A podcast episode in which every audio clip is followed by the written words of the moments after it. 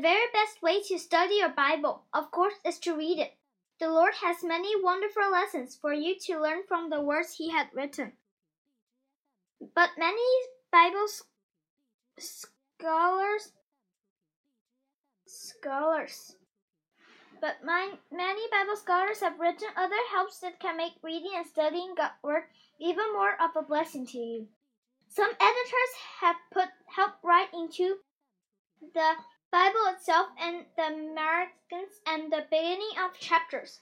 If you understand how to read and use the aids, you can go a long way toward appreciating the Bible even more. Page headings. Look at the sample of Bible page on the 479 of your reader and notice the chapter and verse given on the top left and top right corners. The first verse on the page is chapter 5, verse 15. The last verse on the page is chapter 6, verse 16. These verse headings work much the same way as guide words in a dictionary, but Bible page headings also tell the name of the book that you're in. What book is the page taken from? If you form the habit of looking at the page headings, you will be able to locate passages in scriptures very quickly. Topics. Sometimes you can't remember which chapter is certainly story is in. Many Bible scholars have put topic guides throughout the chapters chapters of the scripture to help you find your particular topic quickly and easily. These topic guides are usually in italics. Suppose your Bible has three topic guides and you want to find the story of Joshua and the Battle of Jericho.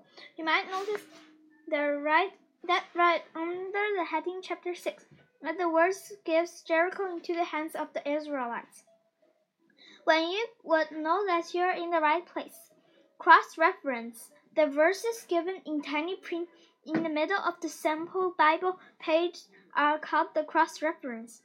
Each one directs you from some word on that page to another place in the Bible that can help explain the passage you are reading. It may tell, for example, the first time something was mentioned in Bible. Reference A mention A and D who someone was referenced B or somewhere else in the scripture where something is mentioned. Reference C. Using cross reference can be a great help to your, you in your Bible study.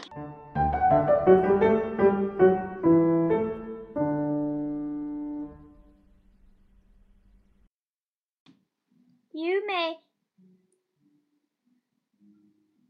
you Bible study. You may even want to add some cross reference of your own as you study or listen to sermons.